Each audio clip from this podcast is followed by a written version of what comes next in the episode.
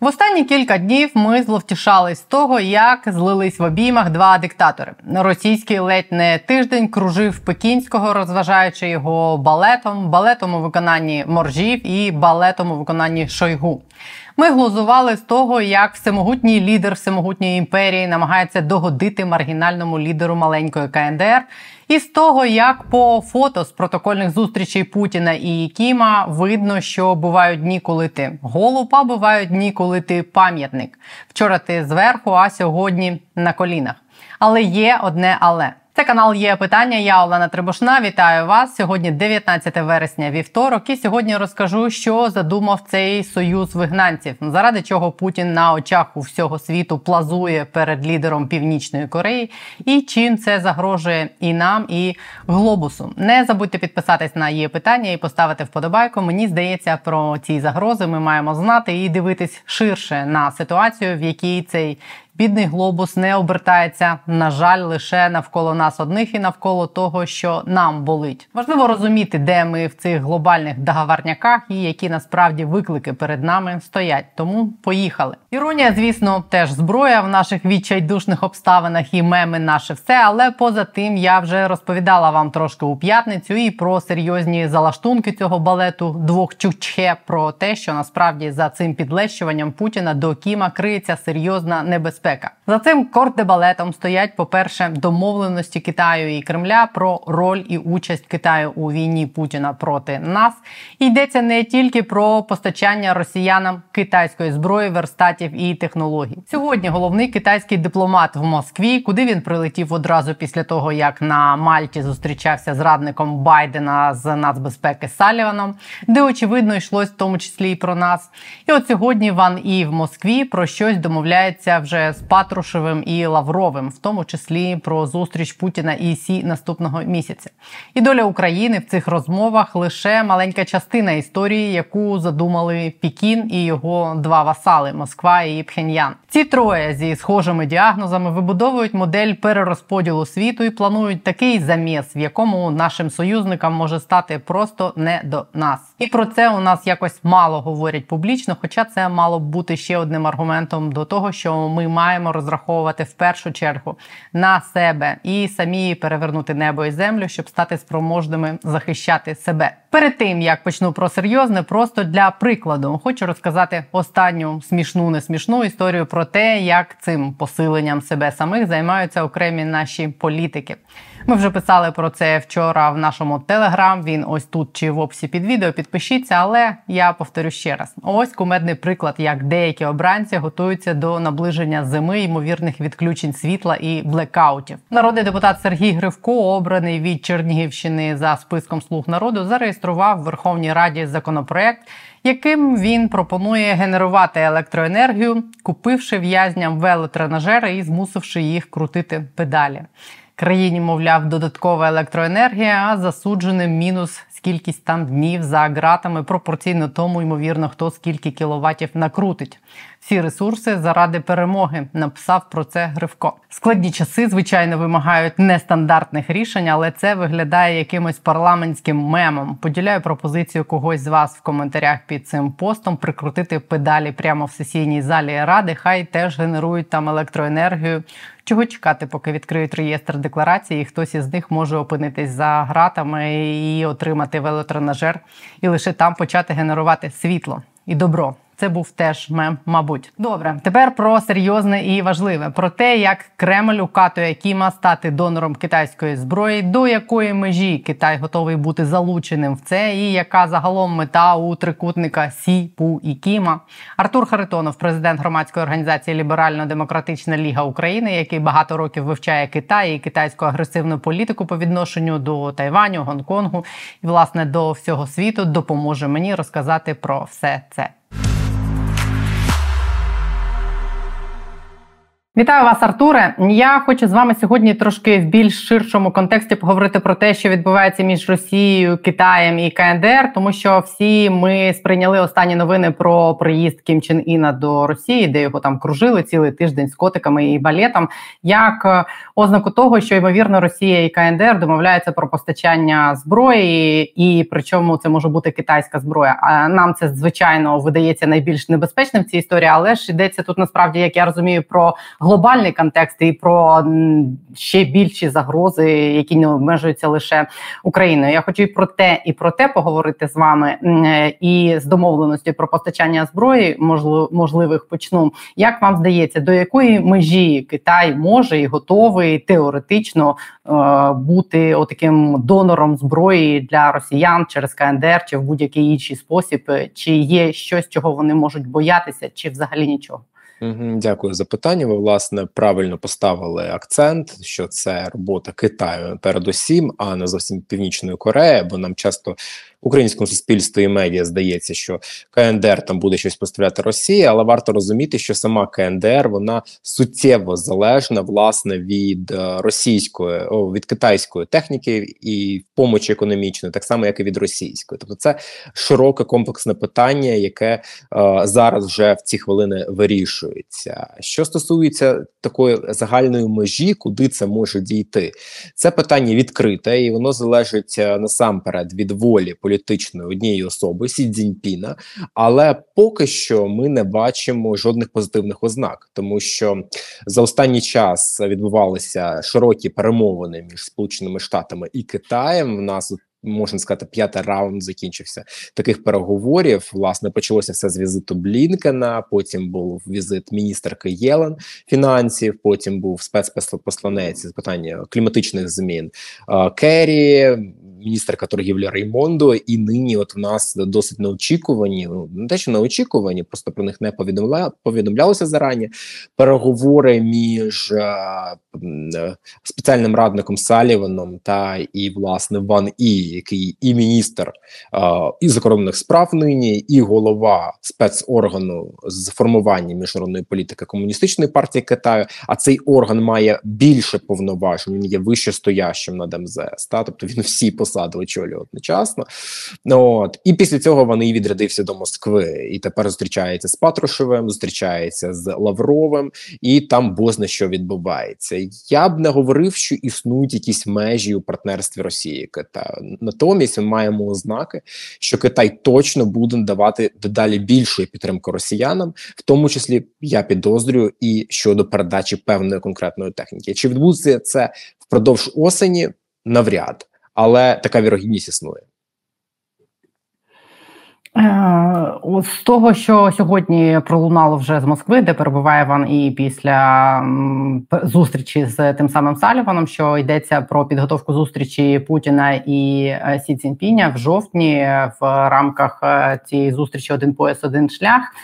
Можете пояснити, про що загалом можуть вони домовлятися під цією, як вони, як вони це називають, китайсько-російські стратегічні консультації з питань безпеки? Взагалі, що ці троє – КНДР, Китай і Росія задумали, який переділ глобусу, які у них амбіції і плани. Угу. Ну, це все різнорівневі питання, але що коли йдеться от саме про цей союз нині цих трьох країн, та Китай, Росія і КНДР, ми маємо насамперед розуміти наступну річ, що Китаю дуже не сподобалось, що Сполучені Штати, Японія і Південна Корея зараз нарощують своє співробітництво. Історично у них відбулася інституалізація партнерства, ба більше, перше фактично з тисяча дев'ятсот десятих років Японія і Південна Корея, власне, справжня Корея, почали колаборуватися як рівноправні партнери, а, вроблюються дуже посилена політика стримування між цими країнами, що передбачає нанесення превентивних ударів по, власне, позиціях ворога, а це і Китай, і Росія, і Північна Корея. І у відповідь на угоди в Камп-Девіді, а вони саме там були підписані між Байденом, власне, президентом Юном і е, Фуміо Кішідою, прем'єром Японії, Китай почав активізовувати цю співпрацю з е, Північною Кореєю і Росією. Не те, щоб вони раніше не працювали між собою. Навпаки, вони дуже активно співпрацювали, і це прослідковувалося на численних рівнях. Але нині Китай почав м, намагатися бути е, копіювати Сполучені Штати. Власне, як він завжди робив, бо Китай ніколи не виробляє чогось свого, він завжди краде і намагається це повторювати. Що він хоче? Він хоче, щоб його союзники, та ці автократичні, власне, Росія і Північна Корея, почали між собою активно взаємодіяти за модераторства Китаю, Пекіна. Це, по суті, те саме, але зовсім в іншій формі, що робить Америка з Південною Кореєю і Японією. Але це демократичні процеси, це воля цих народів, воля цих стейкхолдерів. Тут же ж ми розуміємо, це васали Китаю і Росії, і Північна Корея, але тепер вони взаємодіють, вони ж будуть посилювати, згідно з анонсом, не тільки військову колаборацію, але загалом насичувати свої економічні відносини, партнерства, буде ширше залучення Північної Кореї взагалі до російської системи буття. От. І це якраз оце, оці спроби Китаю бути антиамерикою і будувати цю цей союз. Він же насправді не тільки про ці держави, він про Іран, і про Венесуелу, і про Кубу, і, власне, про це буде форум поясу і шляху в Пекіні вже за місяць, куди приїде Путін, і згідно з, власне, з анонсами, прогнозами китайців, це буде велике повернення росіян на міжнародну арену, бо за попереднім повідомленням в Пекін прибуде дев'яносто представників різних держав, ну, от, але, звісно, що на чолі з Росією. Ну, із тих відомих лідерів, які там мають бути, це Вучич, наче підтвердив Свербський, і президент Аргентини. Ну, подивимось, що там буде в результаті. Я так розумію, що в цих планах, які Китай е- копіює з Америки, фігурують і його там територіальні претензії в різних, причому, частинах світу, і так само в реалізації їх мають бути залучені і відіграти певну роль і та сама КНДР, і Росія, наприклад, якісь, як я розумію, можуть бути відволікаючі удари, наприклад, з боку КНДР на Південну Корею, якщо Тайва... на Тайвань таке зважиться Китай, наприклад, напасти, і щоб відволікти зусилля американців, наприклад, від Тайваню, спровокувати КНДР на ось таку агресію, а Росію, наприклад, ще, ну, Росія зараз, власне, вже має одну війну тут у нас, це теж є в їх стратегії. Угу, так, безумовно, і дедалі більше американських фахівців, і японських, і тайванських, сходяться на думці, що оця велика війна в Пацифіці, вона, власне, буде про синергію між цими країнами. Тобто, загалом, тайванці вже зрозуміли, що Росія буде відігравати роль у блокаді острова, і тому, наприклад, ми впродовж останніх, останнього півріччя, щонайменше, та й більше, бачили, як росіяни і китайці разом проводять так звані патрулювання, коли російські воєнні кораблі запливають до протоки Міяко, це потока, що розділяє, власне, острів Тайвань з островами префектури Рюкю в Японії, тобто префектуру Окінава, і найбільш вірогідно росіяни якраз дуже хочуть допомагати Китаю в цьому. Ми сміємося з російського флоту у Тихому океані, але не варто цього робити, бо за таку охочість Росія буде отримувати ще більше підтримки у війні проти нас. Тобто це все комплексні питання. І отут якраз і працює ця американська стратегія, яка намагається нині їх стримати, там е- і є певні позитивні вже моменти в цьому, але є питання, коли саме Китай наважиться, а точніше, коли Сі Цзіньпін стане настільки а, божевільним в своїх ідеях та щодо нападу, що розпочне оце вторгнення. Тому що це якраз про те, що сама ментальність а, довкола Сі Цзіньпіна, де, власне, найближче його друзі, це високопосадовці, це його рада, та вони його, власне, підштовхують до цих дій. Це дуже нагадує, справді, Кремль напередодні вторгнення до України великого. Я, власне, хотіла спитати, в чому природа у такої кровожерливої загарбницької політики? Це якісь психологічні проблеми самого Сі Цзіньпіня, чи, чи там вся еліта політична така? Навряд можна сказати, що вся, тому що вони втрачають кошти, і Китай, ну, Китай це як десять Росій, тобто ми маємо розуміти просто обсяг їхніх грошей, можливостей і так далі, та? Тобто це набагато більша країна, але це створює і більші проблеми у зв'язку з саме їхньою автократичною моделлю. А, де це криється? Я думаю, що в психології безумовно, тому що в нас дуже цікаві були подробиці з а, закритого саміту щорічного в Байдейхе, та це такий курорт неподалік від Пекіна, де збирається еліта Комуністичної партії Китаю о, десь наприкінці липня, на початку серпня, вони там вирішують питання важливі для о, Китаю і світу. Там Мао Цедун дуже любив відпочивати, оці Цзіньпін нові традицію десять років тому поновив.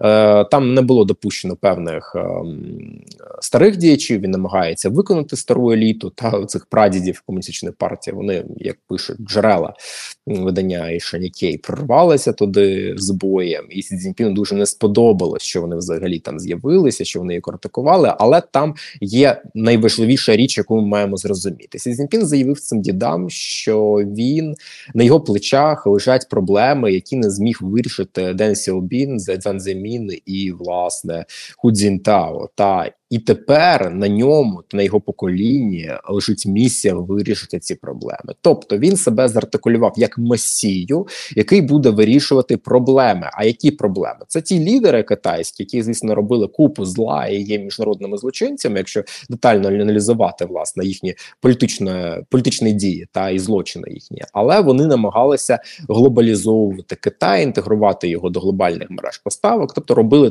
той Китай, який ми знали до Сі Цзіньпіна. І він це називає, по суті, проблемою, тобто він вважає, що треба вирішувати цю демократизацію, треба повертати рейки туди, в бік, навіть не до Мао Цедуна, а до Сталіна.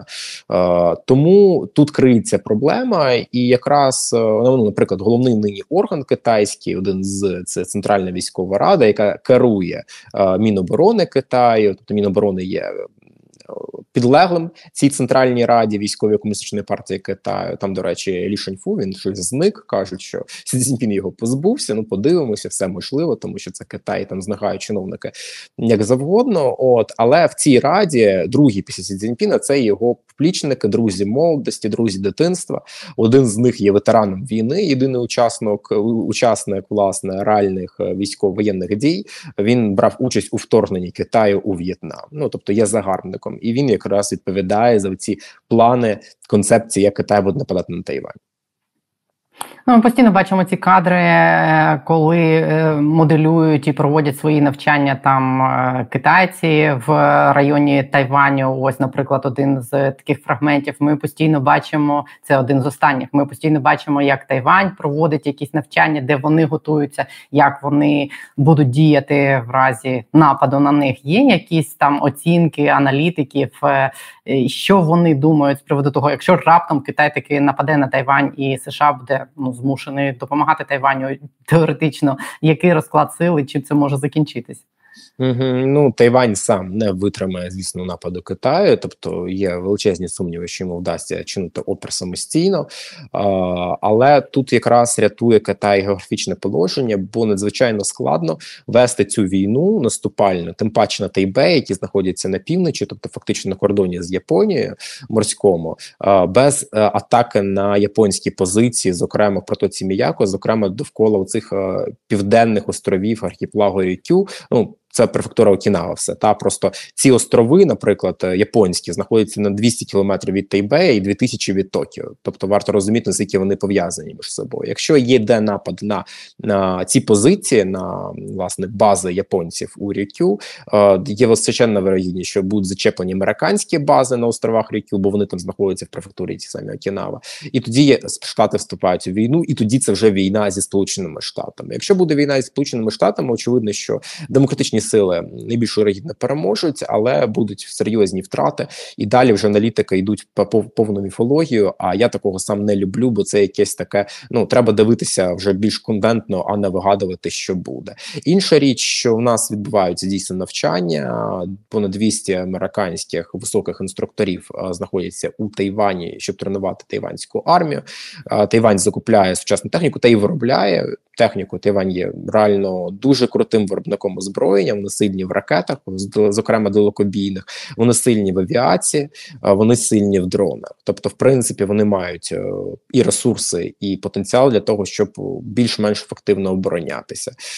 І так само Японія активно готується до війни, тому що титанічні суви, власне, в японській політиці, от у нас там є деякі популярні, скажімо так, міжнародні експерти, які заявляють, що Японія не має воєнного і військового потенціалу як країни, і тому вона, наприклад, не цікава в Україні. Насправді це абсолютна брехня. Японія є лідером, і Америка це розуміє, і тому активно фінансує відродження японського ОПК, ВПК та, власне, цього всього. І ми побачимо, що скоро Японія буде мати дуже круті ракети і загалом все, що треба для цього. Але вони рівночасно її насичують у ці острови, вони будують бази, там вони роблять висновки, що необхідно фортифіковувати оці віддалені острови, і якщо вони будуть контролювати ці маленькі віддалені від Японії, але наближені острови до Тайваню, вони зможуть, власне, контролювати хід війни і не дозволяти Китаю просуватися кудись далі. Але сценаріїв настільки безліч, що буде нападати Північна Корея на Південну. Чи вступу в війну е, Росії, яка з часів Російської імперії мріє захопити острів Хоккайдо. Тут стільки різних варіантів може бути, що важко спрогнозувати. Нині Вашингтон намагається зробити все, щоб просто цього не допустити. А, а от коли воно станеться вже, ну, знаєте, я не та людина, яка може точно це сказати, і не хочу цього робити. А з приводу того, що Вашингтон намагається цього не допустити, вони вже тривалий час намагаються організувати зустріч Сі Цзіньпіня з Байденом. Я так розумію, що про це йшлося і коли Саліван зустрічався з Ван І на Мальті днями. Перше, з площини війни, чи не є а, така послідовність зустрічі, що перше, спершу Саліван зустрічається з цим Ван І, а потім Ван І їде в Москву, а, якоюсь ознакою того, що США намагаються, зокрема, по Україні досягти з Китаєм якогось рішення? Безумовно, безумовно, вони намагаються, безумовно, що російська війна в Україні є на порядку денному фактично кожного американського високого представника, що відряджався до Пекіна за останні місяці, фактично з червня. Зустріч з Саліваном необхідно розглядати о якраз у цих межах, тобто від Блінкіна до Салівана. Це п'ята зустріч, фактично, яка відбулася на Мальті от зараз. Ем, але нема особливого прогресу. Америка вимагає від Китаю встановити межі конкуренції, а, а це включає не підтримку Китаєм Росії, зменшення цієї підтримки. Китай жодного разу не пішов на ці поступки. Чому? Тому що буквально, принаймні декларативно, він заявляє, що Америка має зняти з самого Китаю всі санкції для того, щоб вони могли далі про щось говорити. Америка не збирається цього робити, бо про які санкції мова? Про санкції на військові технології і так званий наступальний потенціал Народно-визвольної армії Китаю, бо Китай хоче використовувати американські розробки, наприклад, найсучасніші мікрочіпи на основі для технологій на основі ШІ та у своїй зброї. Бо що робить Америка? Америка не хоче перемагати певною кількістю, вона хоче перемагати якістю своєї військової техніки і бути сильнішою за Китай у інноваціях. І зараз вони фактично, ну, всі демократичні держави заблокували Китай доступ до передових технологій. Це спричинило величезну істерику в комуністичній партії. Вони самі не можуть нічого розробити, а вони ще й при цьому намагають, і намагаються, заявляють, що вони всі свої розробки, в тому числі для ШІ, будуть продавати росіянам для їхньої військової техніки. Ну, тут все пов'язано. Е, і от, власне, міністерка Раймондо, міністерка торгівлі, яка відповідає за санкції певним чином, заявила, що е, доступ до цих чіпів – це питання національної безпеки Сполучених Штатів, і це не предмет торгів. Про це говорити не будуть. Ну і Китай заявив, що він ні про що говорити не буде. Тепер буде питання, чи зустрінеться Джо Байден, власне, з Сі Цзіньпіном на саміті АПЕК, це не ОПЕК, а АПЕК, це Тихоокеанське співробітництво, що має пройти а, цього листопада у Сан-Франциско. А, Я чесно думаю, що навряд Сі Цзіньпін туди прилетить, бо поки що жодних спільних знаменників досягнуто не було. Або я чогось, ну, ми завжди чогось не знаємо, сто відсотків не знаємо. Е, можливо, щось і відбулося на зустрічі з Саліваном. Поки що не видно цього. І особливо правильно значили порядок, коли він з Мальти полетів в Москву і тепер помиляється з Патрушевим. Ну, але, але якщо ця зустріч відбудеться в листопаді та в Сан-Франциско, вона сто відсотків буде про Україну і про російську війну в Україні і про певний, не знаю, не консенсус навіть, але е, розуміння позиції одних одного. Якщо така зустріч не відбудеться, Китай зі Штатами серйозно не поговорить і не буде визначено те, що робити далі, ну, для нас це не найкращий знак певним чином, тому що Я не знаю, чи правильно сказати, чи ні, але певним чином ми воюємо не просто з Росією. Ми не тільки обороняємось від Росії, а ми обороняємося від китайського економічного, військового, технічного потенціалу. Бо російська техніка повна китайських компонентів, бо китайські заводи виготовляють амуніцію для російських солдат, бо Китай фінансує російську державу, російську економіку і її буття. І де тут залишається Росія, а де починається Китай? Вже Путін не має відповіді на це питання. Він віддав Китаю фактично всі свої стратегічні об'єкти, доступ до Арктики. От вже починаються через Арктику постачатися ті самі природні ресурси до Китаю. Китай там будує об'єкти на Чукотці, на Камчатці і усюди, та атомні станції плавучі будує для росіян в Арктиці. Ну, тобто е, вже нема як такої суб'єктної Росії, вона повністю залежна від Китаю. І тому нам так уважно треба дивитися, що відбувається в тому регіоні. Тому я і попросила вас це все пояснити, тому що питання виходить далеко за межі того, чи будуть вони постачати зараз зброю через КНДР чи ні. Але у мене ось таке ще питання до вас. Я в цих перемовинах, які тривають між Сполученими Штатами і Китаєм, з тих позицій, які зараз вони зайняли усі, чи є взагалі якісь теоретичні аргументи у Сполучених Штатів, якими вони можуть переконати Китай з його такою збоченою політикою і Сі Цзіньпіня і його оточення, чи є, в принципі, про що там говорити і чим переконувати їх відмовитись від їх ось такого бачення майбутнього на те, як має бути влаштований світ? Угу. Ну, я думаю, що це економічні фактори. Тут питання в тому, як багато Комуністична партія Китаю, найбагатша інституція в світі, готова, власне, втратити, та е, і дивитися на, власне, ці от важелі е, готовності самого Китаю. Мені, чесно, важко знайти аргументи, ар, аргументів, якими Сполучені Штати можуть переконати таку людину, як Сі Цзіньпіна, який вважає себе де-факто імператором, в тому, щоб що, чогось не робити, крім економіки. Але для чого Китаю необхідна економіка? Економіка не для економічного розвитку. Китайська економіка наразі переживає е, небачену кризу, і там від дефляції до просто руйнації ринку нерухомості, сорок шість відсотків безробіття серед молоді за повними даними, бо там кажуть, що їх менше цих відсотків, але в них молодь не працює, і її масово не залучають УНВАК. Та це паралельний процес, як вирішує е, Сі Цзіньпін проблеми з безробіттям. Тобто, загалом, Сі Цзіньпін більше не думає про економіку або національний добробут, як про чесноту, або стимул, або якусь цінність розвитку Китаю, як це було до нього. Тепер він вважає зовнішню експансію цінністю, пошук ворогів е, шляхом вирішення економічних проблем. Тобто, будь-які економічні угоди з Китаєм наразі, вони просто будуть відтягуванням того, що так чи інакше може статися в перспективі. Тому я, про великий жаль, дещо песимістично дивлюся на такий розвиток подій. Але все можливо, тому що, знову ж таки, я завжди залишаю місце до того, що ми чогось не знаємо і не розуміємо, а ми точно чогось не знаємо і не розуміємо в тому регіоні, та й не тільки в тому регіоні, а взагалом, чим керується Білий Дім.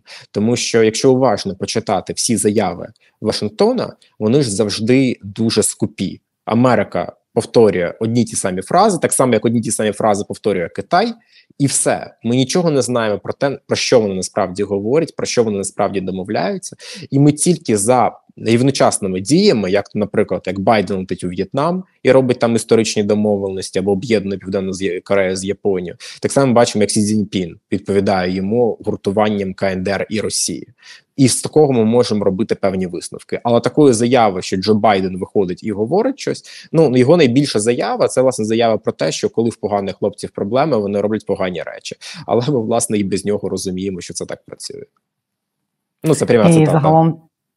І загалом те, що робить зараз Сі Цзіньпін, дуже схоже, і те, як він, як ви описали, це все, що для нього економіка стала другорядною, і благополуччя власної країни, і поступилося місцем його експансіоністським таким мріям. Це дуже схоже на те, як діяв Путін.